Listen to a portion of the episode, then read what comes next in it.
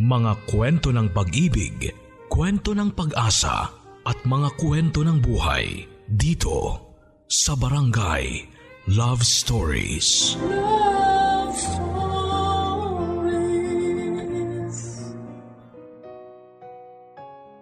Mother's Love Yan mga kapuso ang isang bagay na kahit kailan ay hindi matutumbasan ng kahit na anumang yaman sa mundo. Ang pagmamahal ng ating mga ina. Yung pagmamahal na kahit anuman ang mangyari ay hindi mawawala. Talikuran ka man ng buong mundo ay sinanay ang magiging kaagapay mo. Pero ang ating mga ina ay tao rin na minsan ay nagkakamali. Paano kung ang ating ina mismo ang maglagay sa atin sa alanganin? Kaya mo pa ba siyang patawarin? Mga kabarangay, simulan po natin ang kwentuhan kasama si Papa Dudut sa mga kwento ng pag-ibig, buhay at pag-asa. Dito sa Barangay Love Stories. Dear Papa Dudut, Ako po si Romina. Lumaki sa isang marangyang buhay dahil ang papa ko ay isang engineer at ang mama ko naman ay isang businesswoman. Napakaswerte ko po dahil lahat po ng gusto ko at pangangailangan ay naibibigay nila. Ako po ang panganay sa aming tatlong magkakapatid at masaya po ang aming pamilya. Na kahit na hindi kami madalas na magkasama dahil sa trabaho nila mama at papa ay nabibigyan pa rin nila kami ng oras. Kaya yun po ang pinagpapasalamat ko. Mama's girl po ako papadudot na kahit na hindi ko naman talaga kailangan minsan ay pinapabili ko kay mama. Ay naku Esther, pinagbigyan mo na naman yung anak mo. Masasana yan. Kaya yan nagiging spoiled eh. Lagi mo kasing pinagbibigyan. Ang sabi ni Papa nang makita niyang inabot ni Mama sa akin ang bagong sapatos na pinabili ko sa kanya. Hayaan mo na, minsan lang naman maging bata eh. At saka gusto kong ibigay sa kanila kung ano yung bagay na wala sa akin noon. Kaya hayaan mo na ako Ramon. Ang nakangiti namang sagot niya kay Papa. O basta ikaw Romina ha, mag-aral kang mabuti. At saka dapat honor student ka lagi para lagi kang may reward galing sa akin. Ang sabi ni mama sa akin at ngumiti ako. Oo naman ma, makakaasa ka na laging mataas ang grades ko. Basta mama yung bag na gusto ko ha, yun ang ipapasunod kong ipapabili sa'yo. Ang hirit ko pa sa kanya. Ikaw talagang bata ka. O siya sige na, maghilamos ka na doon at matulog ng maaga. Ang sabi ni mama sa akin. Napakasaya ko talaga papadudot na wala na nga akong ibang mahihiling pa kung tutuusin ay nasa akin na lahat. Maganda at masayang pamilya at maginhawang buhay. Oy Rumina, bago na naman yung sapatos mo ah, ang ganda. Ang sabi sa akin ng isa kong kaklase. Sa bagay, mayaman naman yung si Rumina eh at saka wala yung problema sa pera. Ang sabi naman ni Angela. Masipag lang talaga magtrabaho ang mama at papa ko. At saka may kapalit din naman ito eh. Dapat daw eh mag-aral ako ng mabuti. Ang sabi ko naman sa kanila. Lagi akong bida sa school namin papadudot dahil halos linggo-linggo ay may bago akong gamit. Nag-aaral din ako sa isang magandang eskwelahan kaya naman maswerte talaga ako. At ito yung utang ko sa aking mga magulang. Lalo na kay mama. Madalas kong makita si mama na pagod papadudot kaya naman lagi ko siyang hinihilot sa paa para lang mabawasan ang stress niya. Ang bait naman ng anak ko, siguro may kailangan na naman sa akin. Ang sabi pa niya. Hindi naman ma, alam ko kasing pagod ka eh. Ang sabi ko sa kanya. Ngumiti ito. Oo nga anak eh, naku ang dami kong ginawa sa trabaho ngayon. Salamat anak ha. Ang sabi ni mama sa akin. Basta ikaw ma. Ang sabi ko naman sa kanya. Nakita ko ang malaking sakripisyo niya para sa amin. Yung bang dapat andito na lang siya sa bahay pero nagtatrabaho pa rin siya. para lang mabigyan kami ng magandang kinabukasan. Ayaw kasi ni mama papadudot na matulad kami sa kanya. Bata pa lang kasi ay nasabak na siya sa trabaho si mama. Isa kasing dating kasambahay si Lola, samantalang ang lolo ko naman ay isang magsasaka. Pero magkaganon pa man ay ginawa ni mama ang lahat para makapagtapos sila ng pag-aaral. Nagbenta si mama ng mga kakanin at naging labandera din. Kaya naman alam niya kung gaano kahirap ang buhay. Basta mama, wag mong pababayaan ang sarili mo ha. Baka mamaya trabaho ka ng trabaho eh magkasakit ka naman yan. Ang bilin ko kay mama. Oo naman anak, at saka ilang taon na lang magkukulehiyo na kayo. Kailangan magdoble kayod kami ng papa mo. Ang sabi pa ni mama. Napansin ko ang pag-aalala sa kanyang mga mata. Ma, matagal pa naman eh at saka wag muna kayong ma-stress sa sarili mo. Promise ma, pagbubutihin ko talagang school para lahat ng pagod din ni Papa eh mawala. Sabay ngiti ko kay Mama. Basta anak, kahit na anong mangyari, wag mong pababayaan ng kapatid mo ha. Ikaw ang panganay kaya dapat ikaw ang laging umiintindi sa kanila ang sabi niya sa akin. Oo naman ma, huwag kayong mag-alala. Ako pa? Ang sabi ko sa kanya sabay ngiti. Si mama ang pinaka matatag na taong kilala ko papadudot. Gusto kong maging katulad niya na walang sinukuan na kahit na anumang problema. Mas lalo kong pinagbutihan ang aking pag-aaral para naman masuklian ko ang lahat ng sakripisyo sa akin ni mama at ni papa. Hanggang sa makagraduate nga ako ng high school at tandang-tanda ko pa ang ngiti ni mama. Proud na proud siyang umakyat sa stage habang sinasabitan ako ng medalya. Ako kasi ang valedictorian ng aming batch papadudot. Kaya kahit na ang daming business meeting ni mama ng araw na yon ay pareho silang nandun ni papa. Sa aking graduation. Yon na marahil ang pinakamagandang araw sa aking buhay ang makita kong pinagmamalaki ako ng aking buong pamilya. Wala na akong mahihiling pa dahil lahat ng kailangan ko ay nasa harapan ko na. At yon ay ang aking pamilya. Naging maayos ang unang dalawang buwan ko sa college. Nag-aaral ako sa isang kilalang university sa Manila at kumuha ng kursong mass communication. Suportado naman ako ng aking mga magulang na hindi napagod sa pagsuporta sa aking mga pangarap. Pero ang hindi ko alam ay unti-unti na palang nagkakalamat ang aming pamilya. Madalas umuwi si Papa na lasing galing sa trabaho kaya iyon ang lagi nilang pinag-aawayan ni Mama. Ano ba Ramon? Saan ka ba nang gagaling at lagi ka na lang umuuwi ng madaling araw? Narinig ko ang malakas na boses ni Mama mga bandang alas 4 na yon. Bigla ako nagising dahil sa ingay nila. Pwede ba? Tigilan mo yung kakadakdak mo. Nakala mo may ginagawa akong mali. Ang sabi naman ni Papa. Ano bang problema ha? Sabihin mo sa akin hindi yung nagkakaganyan ka na hindi ko alam kung ano ang dahilan. Ang sabi naman ni Mama. Mga ilang segundo nang hindi umiimik si Papa. Alam kong ginagawa mo. Kaya tigilan mo yung kakasabi sa akin kung ano ang tama o mali. Dahil ikaw mismo ang gumagawa ng ikakasira ng pamilya mo. Ang sabi ni Papa. Hindi ko alam kung ano ang tinutukoy nito. Hinihintay ko ang sasabihin ni Mama pero nabigo akong marinig ang sagot sa aking tanong. Narinig ko na lamang ang malakas na pagsara ng pintuan.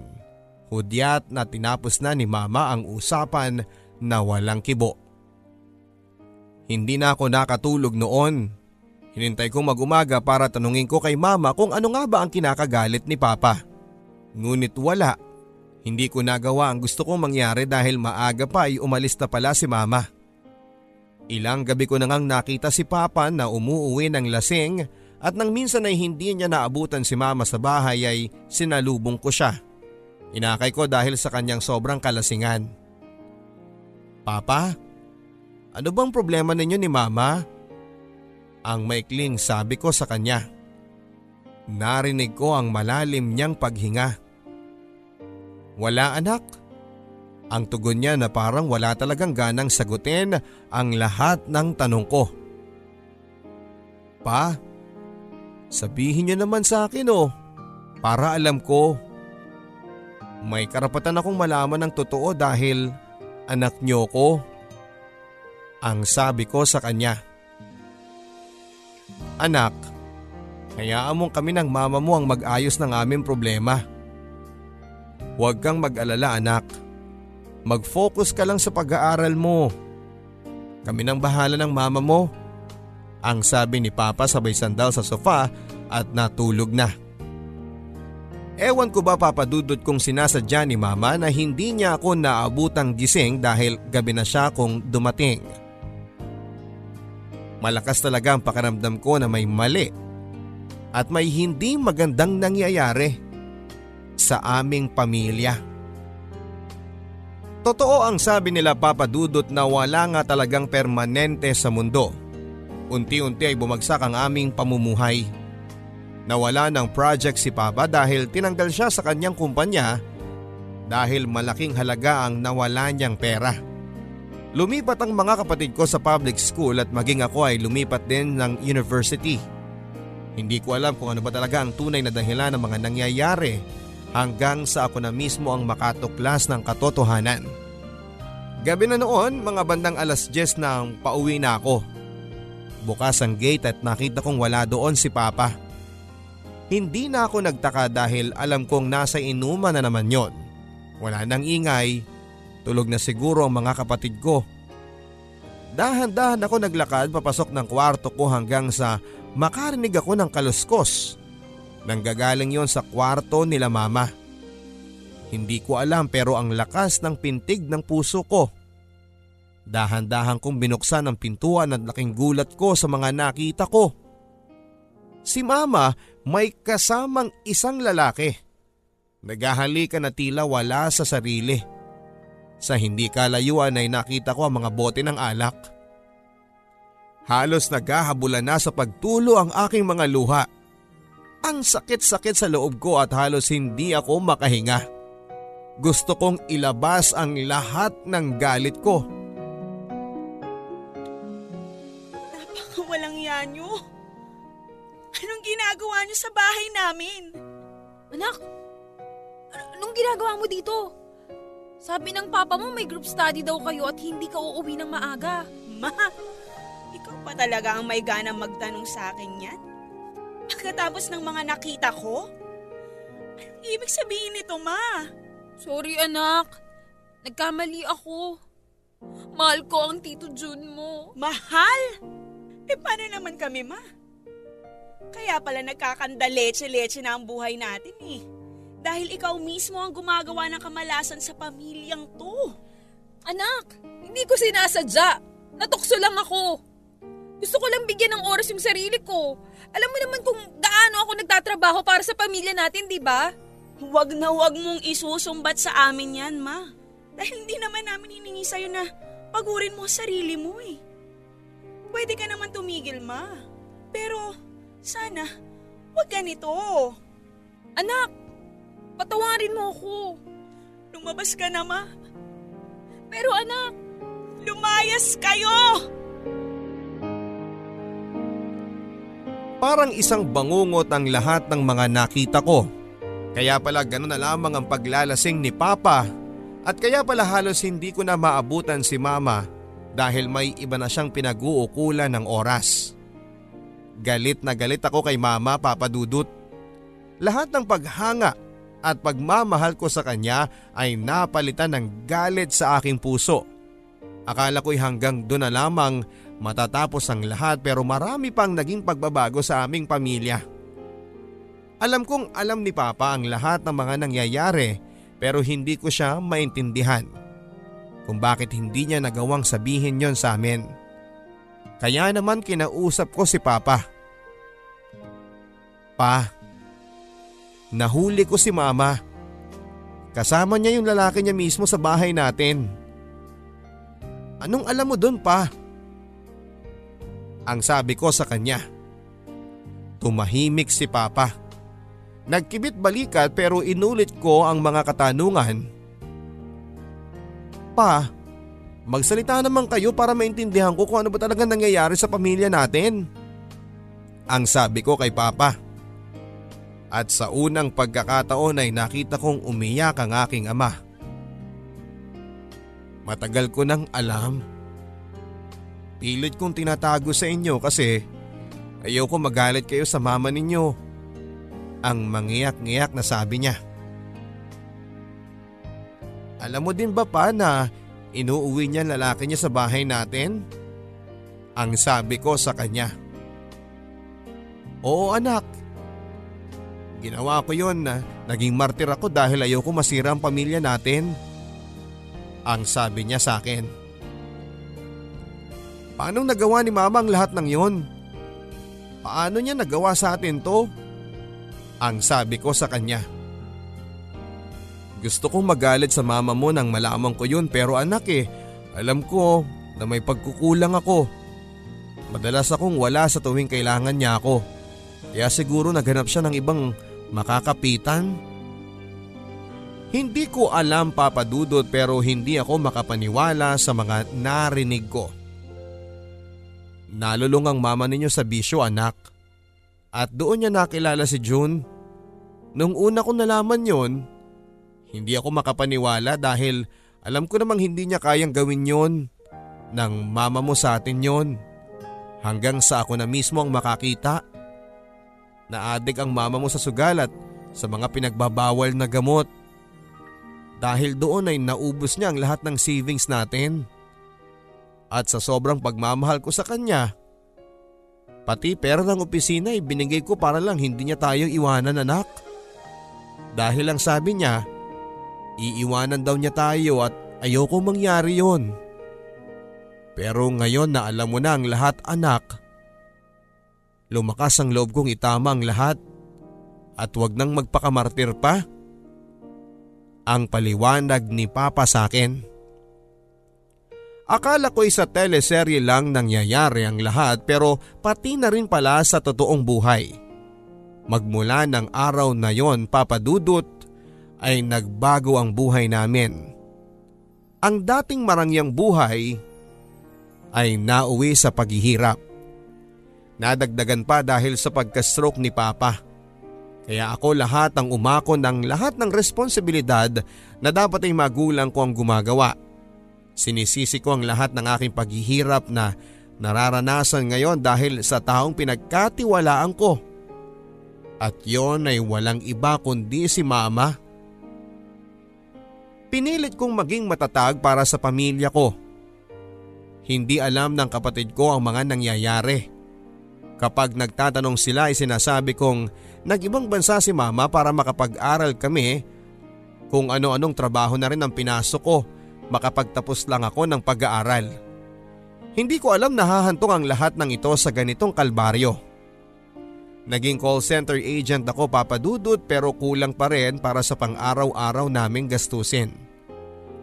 Kaya naman nagbenta ng ari-arian si Papa at nagsimula kaming magtayo ng isang sari-sari store pero nalugi lang kami dahil sa puro utang na ginagawa ng mga kapitbahay namin hanggang sa hindi ko alam kung saan ako kukuha ng pang-tuition ko dahil gipit na gipit na ako. Kaya naman napilitan akong kumapit sa patalim. Girl, pumayag ka na. Sasayaw ka lang naman eh at saka walang makakakilala sa'yo doon. Ang sabi sa akin ng kaibigan kong ganun palang paraan para makapag-aral. Um, ayoko at saka natatakot ako eh. Ang sabi ko sa kanya. Nako, huwag ka nang matakot. Uunahin mo pa ba yan eh? Hindi ka makakapagtapos ng pag-aaral. Hello? Wake up girl. Nasa mundo tayo, dapat maging matapang tayo. Ang sabi nito sa akin. Huminga ako ng malalim. Ano bang gagawin? Ang tanong ko. Sasayaw ka lang at eto ang suot.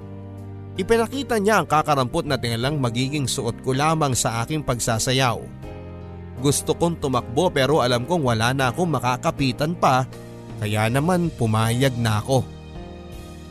Habang sumasayaw ako sa stage eh halos maiyak ako. Ang daming lalaking nakatingin sa akin. Sumisigaw at lumalapit sa akin at nagbibigay ng pera. Totoo nga na malakas ang kita sa ganong kalakaran. Sumayaw ako para sa pamilya ko. Ang isang beses na sinabi ko kay Claire ay naulit pa ng naulit hanggang sa hindi ko naramdam ang hiya papadudot. Naging madalas na ako sa club at highly requested ng mga customer. Noong una ay hanggang sa sayaw lang ako pero dahil malakas ang kita kapag nakipag-table ka ay ginawa ko na rin. At doon ko nga nakilala si Bobby. Masugid siyang nanonood sa bawat paggiling ko at hindi nga nagtagal ay niligawan niya ako at naging boyfriend ko siya. Ibang iba si Bobby. Hindi siya katulad ng mga lalaki sa bar, nanonood lang siya dahil sa problema niya sa kanyang pamilya. Hanggang sa makita niya ako at hindi na raw niya ako nakalimutan pa. Dahil kay Bobby ay muling nagkaroon ng direksyon ang aking magulong buhay. Tumigil na ako sa pagtatrabaho sa bar simula nang makilala ko si Bobby. Mabait siya at maginoo. Tatlong taon ang agwat ng edad niya sa akin. May maganda siyang trabaho at ewan ko ba kung bakit sa dinami-dami ng pwede niyang magustuhan ako pa na isang dancer sa bar. Alam mo nung una kitang makita, ang sabi ko sa sarili ko eh hindi ka bagay sa ganong trabaho. You deserve something more. Nakita ko sa mga mata mo na malungkot ka kagaya ko. Kaya naman hindi na ako nagdalawang isip na lapitan ka. Kaibiganin ka at ligawan. Ang sabi niya sa akin. Hatid sundo ako nito papadudot at lagi kaming kumakain sa labas at hinahatid niya ako sa bahay. Salamat Bobby ha. Kung hindi siguro dahil sa iyo eh, nawala na siguro ako ng future. Ang pabiro kong sabi sa kanya. Buti na lang pala Basta wag mong kakalimutan na nandito lang ako. Andito ako lagi para sa iyo ha. Hindi kita iiwanan gaya ng ginawa ng mama ko sa amin. Napansin kong biglang nalungkot ang tono ng pananalita niya. Bakit? Anong nangyari sa mama mo? Ang tanong ko sa kanya. Iniwan niya kami para sa lalaki niya. Ang sabi nito. Biglang nanumbalik ang sakit nang makita din mismo ng sarili kong mga mata ang ginawa ni mama. Pero kahit ganon, mahal na mahal ko pa rin siya. First love ko kaya si mama. Nakita ko kasi kung gaano niya kami minahal at inalagaan.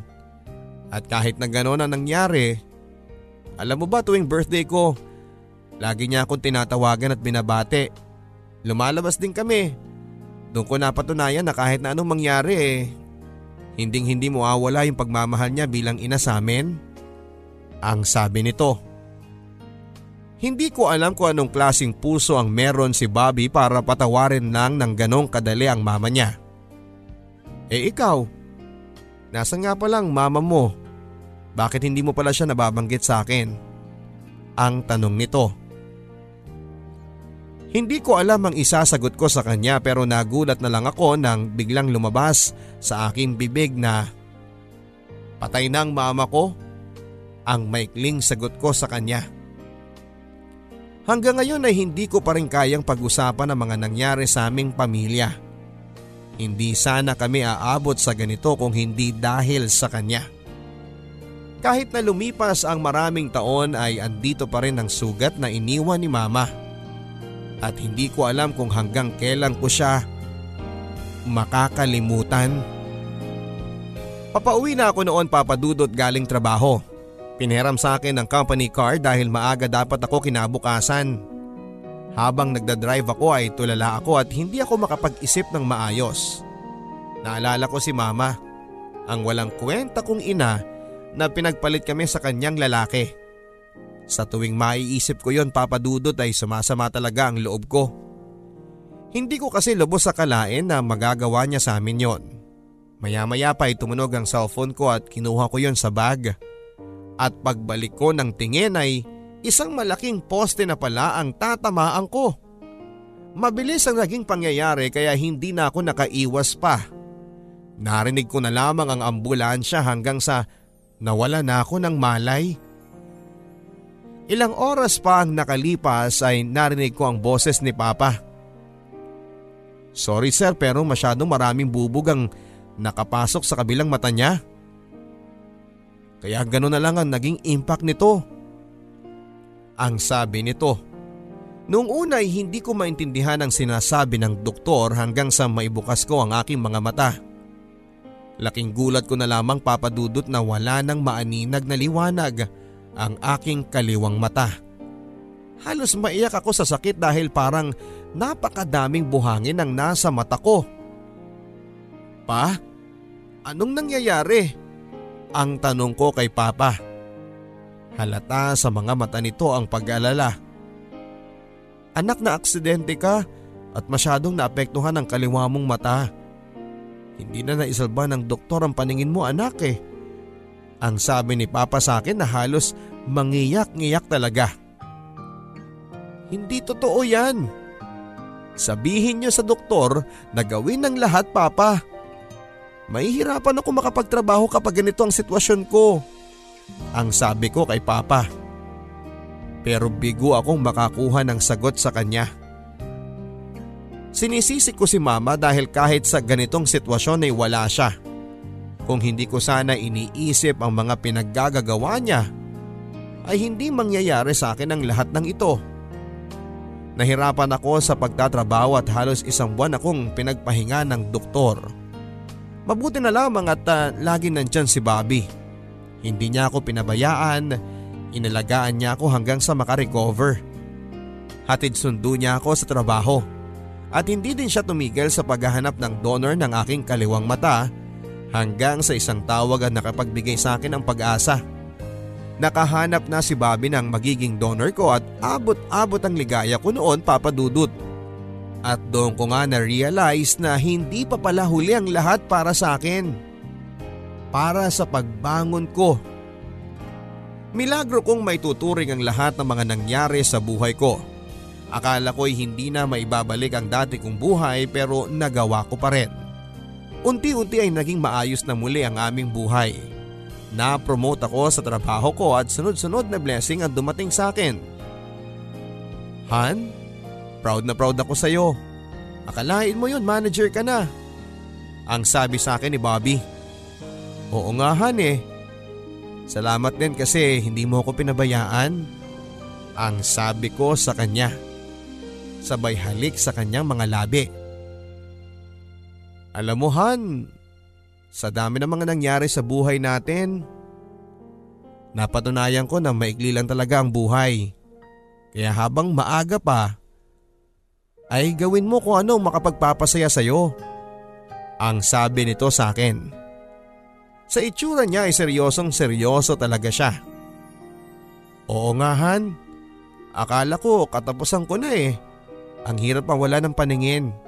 Kaya nagpapasalamat ako at nakuha ko kaagad yon. At naibalik ko ang buhay naming dati nang nawala dahil kay Ma. Hindi ko na nga naituloy ang sasabihin ko dahil nagsalita na kaagad si Bobby. Han, patawarin mo na ang mama mo. Matagal na yon at saka isa pa. Okay naman na kayo eh at ng mga kapatid mo hindi ba? Ang sabi nito sa akin. Oo, okay na kami pero hindi sana namin dadanasin ang lahat ng ito. Lahat ng hirap na ito kung hindi dahil sa kanya. Ang sabi ko naman sa kanya. Kumunot noon ang noon ni Bobby. Han, kahit na anong mangyari, mama mo pa rin siya at bali-balik ta rin mo man ang mundo, siya pa rin ang mama mo. Ang sabi naman ito sa akin. Hindi ko na talaga alam ang isasagot ko kaya naman iniba ko na lamang ang usapan. Huwag na natin siyang pag-usapan Han. Nasisira lang kasi yung araw ko eh. Ang sabi ko naman sa kanya. Niyakap niya ako ng mahigpit. Han, may isa pa akong hindi nagagawa para sumaya ka. Ang hirit nito sa akin. Maya-maya ay tumunog ang violin at akala ko ay kami lang ang nasa opisina noon pero hindi pa pala. Lumuhod siya hawak ang singsing. Han, you know how much I love you. Can you be mine forever? Han, will you marry me? Pagkasambit niya ng malulutong na salitang yon ay nakita ko si Papa. Pumapalakpak kasama ang dalawa kong kapatid. Ganon din ang papa ni Bobby. All this time ay pinaplano na pala niya ang lahat ng ito. Han, yes, I will marry you. Ang halos pasigaw kong sagot sa kanya. Sa lahat ng mga naging mali sa aking buhay ay si Bobby ang pinakatamang desisyong pinili ko. At alam kong hindi hindi ko pagsisisihan ang makasama ko siya ng panghabang buhay. Naging abala kami sa paghahanda para sa aming kasal ng isang mukha sa isang nakaraan nang hindi ko inaasahang muling magbabalik. Hindi ko alam kung namamalikmata lang ba ako pero hindi ako pwedeng magkamali. Si mama ang nakita ko. Hinintay kong lumapit siya sa akin pero nang makita ko siya ay agad itong umalis. Gusto ko siyang habulin para pagsalitaan kung bakit siya bumalik kung kailan okay na ang lahat pero hinayaan ko na lang ito. Maya-maya pa ay may isang babaeng nagpupumilit daw na pumasok sa flower shop. Gusto raw akong makausap. Pero pinalis din kaagad ng mga tao doon dahil mukhang namamalimos lang naman daw. Isang gabi habang inaayos ko ang kwarto ko papadudot ay nakita ko ang pictures namin ni mama. Naiyak ako nang hindi ko namamalayan. Napatulo ang aking mga luha. Ang saya-saya namin noon ni Mama Papadudut. Siya ang pinaka best friend ko sa lahat at naalala ko pa noong tuwing pagod siya sa kanyang trabaho ay kinukuha ko ang tsinelas niya at sinusuot ko sa mga pagod niyang mga paa. Tapos ay magkwekwentuhan kami kung kumusta ang naging araw ko. Anak, okay ka lang ba? Ang sabi sa akin ni Papa. Okay lang ako pa, ang sabi ko naman sa kanya. Naalala mo ang mama mo no? Ang sabi sa akin ni Papa. Kinalimutan na tayo ni mama pa.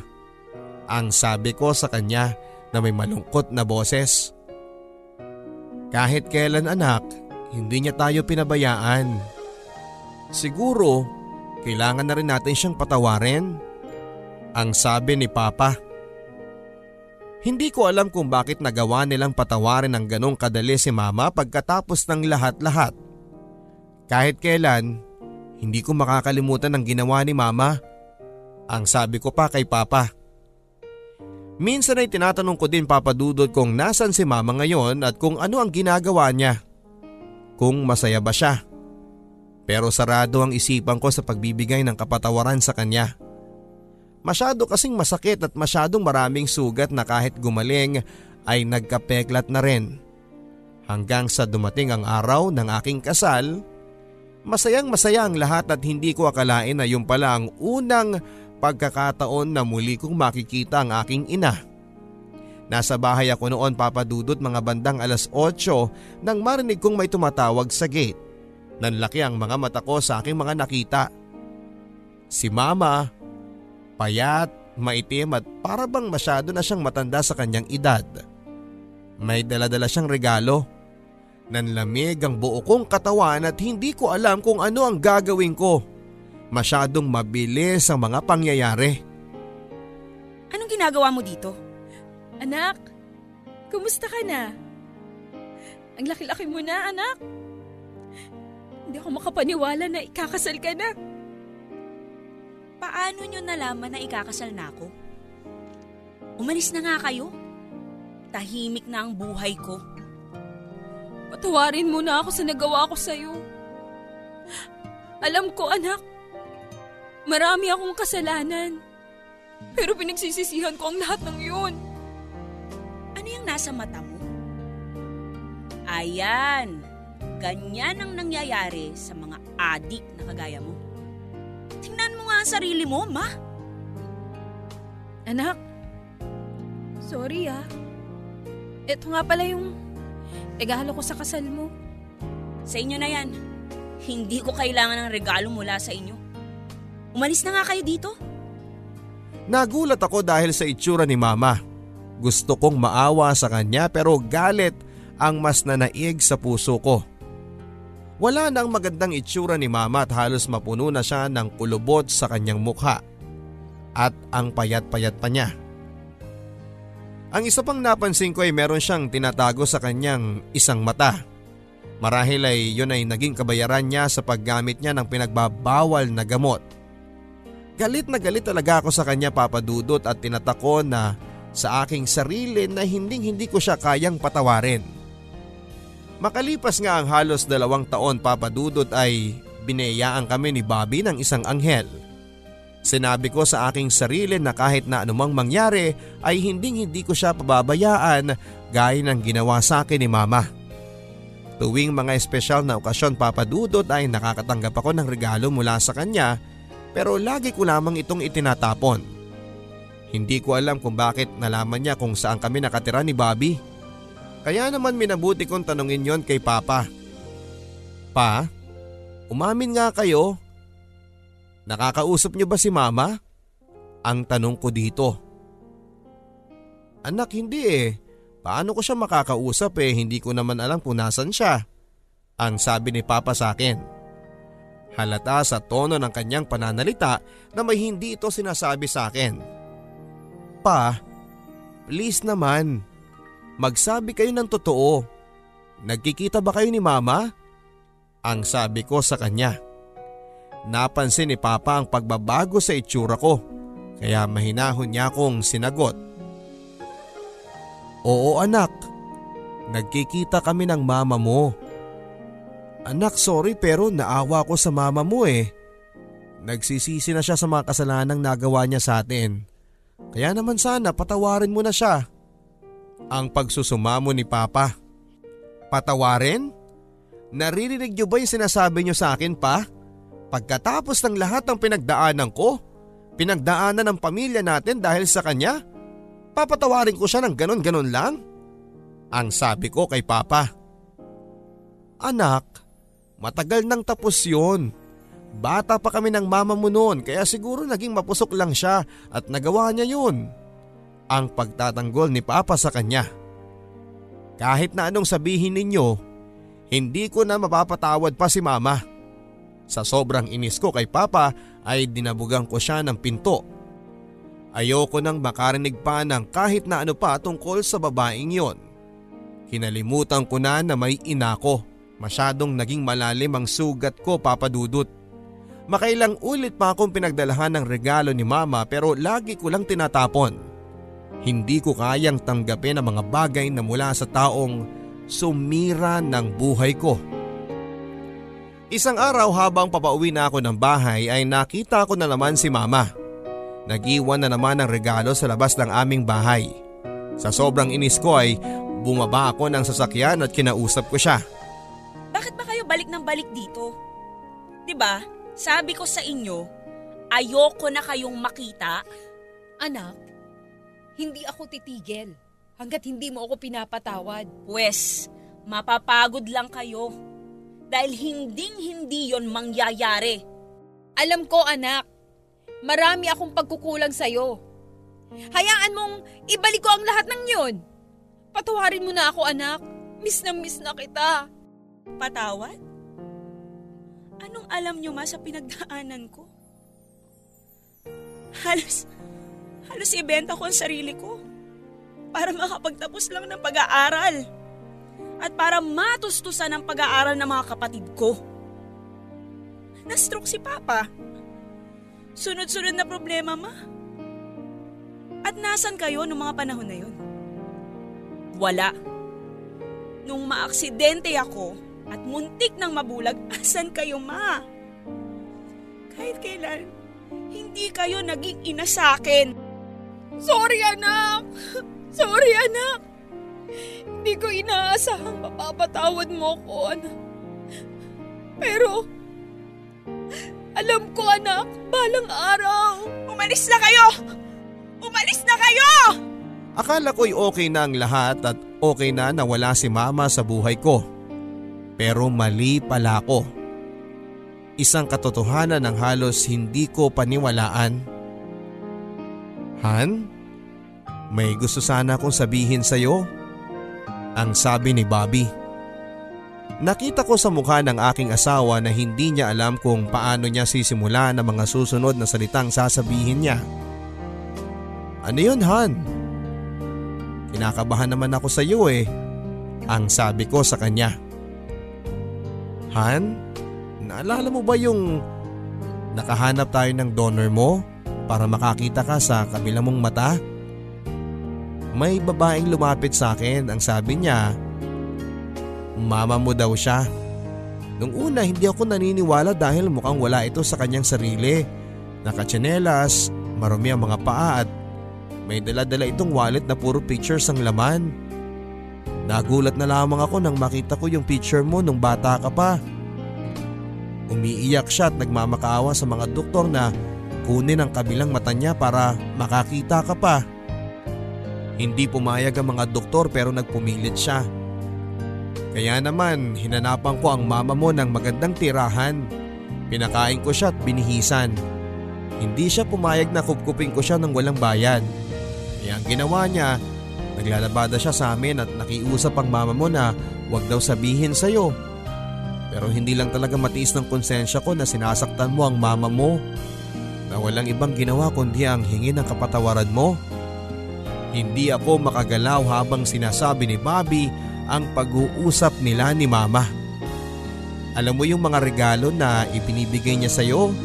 Sahod niya yun sa paglalabada sa amin. At saka namamalansya rin siya sa mga kapitbahay namin sa subdivision. Kung ano-ano mga pinapasok niya para mabigyan ka ng regalo. At alam mo, sa tuwing pupuntahan ko siya, ikaw ang bukang bibig niya. Mahal na mahal ka ng mama mo. Sana mapatawad mo siya bago mahuli ang lahat. Ang sabi niya sa akin. Anong ibig mong sabihin? Tanong ko. Tumingin si Bobby sa aking mga mata. May cancer ang mama mo. Stage 3. Halos mabasag ang mundo ko sa aking mga narinig. Umiyak ako ng umiyak at paano ko nagawa ang lahat na yon kay mama? Paano ko siya nagawang ipagtabuyan ng ganon? Nagsisisi ako sa mga ginawa ko kay mama. Tama si Bobby. Kailangan ko nang patawarin si mama at sana'y hindi pa huli ang lahat para sa aming dalawa. Hindi na ako nagsayang pa ng oras papadudot at agad kong pinuntahan si mama. Nakita ko siyang nagsasampay at nakatakip ang kabila niyang mata. Nang makita ko siya ay napatulo na lamang ang luha ko sa kanya na kanina ko pang pinipigilan. Tumakbo ako papunta sa kanya na akala mo isang batang hinabol ang kanyang lobong lumipad sa langit. Mama, I'm sorry. Ko alam. Anak, totoo ba itong nangyayari? Anak, pinapatawad mo na ba ako? Ilang beses kayo nagmakaawa sa akin pero lagi ko lang kayong pinagtatabuyan, ma. Anak, wala akong ibang hiniling kundi ang araw na mapatawad mo ako. Sa lahat ng mga pagkakamali ko, sa lahat ng mga ginawa mo para sa pamilya natin. Ilang beses kong sinubukan tapusin ang buhay ko pero hindi ko kaya. Siguro dahil alam kong dadating pa ang araw na to. Ma, bakit hindi mo sinabi ang lahat? Na dahil sa'yo kaya, kaya ako nakakakita ngayon. Kaya kumpleto ang paningin ko. Hindi mo naman kailangan gawin yun, May. Yun lang yung nakikita kong tamang paraan para makabawi sa lahat ng pagkukulang ko sa iyo, anak. Mahal na mahal kita. Mahal na mahal na mahal kita, ma. At magmula sa araw na to, babawiin natin ang lahat ng oras na nawala sa atin. Nagsimula kaming lahat papadudot na napakasarap sa pakiramdam na buo ang pamilya mo at may inakang umaalalay sa'yo. Naging masaya ang bawat araw na kasama ko si mama. Sinulit namin ang mga pagkakataon na yon at sobrang saya ko papadudot. Pero ang lahat ng yon ay nagkaroon din ng hangganan. Totoo nga ang sabi nila papadudot na walang kahit na sinong magulang ang kayang tiisin ng kanilang mga anak. At tunay din na walang papalit sa pagmamahal ng isang ina sa kanyang anak. Siguro nga at hindi naging perpekto si mama. Nagkamali siya. Nasaktan niya kami. Patunay na siya ay isang tao rin na nagkakamali. Minsan gusto kong ibalik ang panahon at gusto kong tanungin ang Diyos kung bakit sa dami-dami ng taong pwedeng makaranas ng mga nangyari sa amin ay bakit ako pa. Ako pa na walang ibang hinangad kundi ang buo at masayang pamilya. Ngayon ay naiintindihan ko na dahil alam ng Diyos na kahit na anuman ang mangyari, mas matimbang pa rin ang pagmamahal ni Mama para sa akin at lahat ng ito ay naging instrumento ko para maging isang matatag na tao. Ipinagamot namin si Mama Papadudot pero hindi na kinaya ng kanyang katawan ang pagkakasakit niyang yon na nakuha daw niya sa kanyang bisyo. Ayon din kay Mama ay nagparihab ito nang sa ganon ay mapigilan niya ang kanyang sarili sa patuloy na paggamit ng ipinagbabawal na gamot. Namimiss ko na si Mama pero kahit papaano ay mapayapa ang aking puso dahil alam kong nasa mabuti siyang kalagayan sa ngayon. Ilang taon na rin po ang nakalipas, kahit na ilang taon pa ang magdaan, ay mananatiling buhay sa aming mga puso ang mga alaalang iniwan sa amin ni Mama.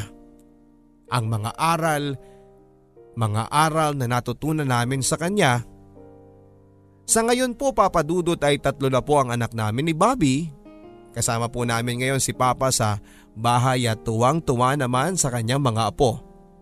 Ang aking mga kapatid naman ay may kanya-kanya ng maayos at masayang pamilya. Tuwing linggo po ay nakaugalian ng aming pamilya na magpunta ng simbahan at pagkatapos ay dalawin si mama. Maraming salamat papadudot sa oras na nilaan ninyo para sa aking kwento. Sana ay magsilbing inspirasyon ito at kapulutan ng aral ng ating mga kabarangay. Maraming salamat pong muli and more power to your program. Ang inyong kapuso at kabarangay, Rumina. Ang ating mga ina ay ang unang taong naniwala at nagmahal sa atin.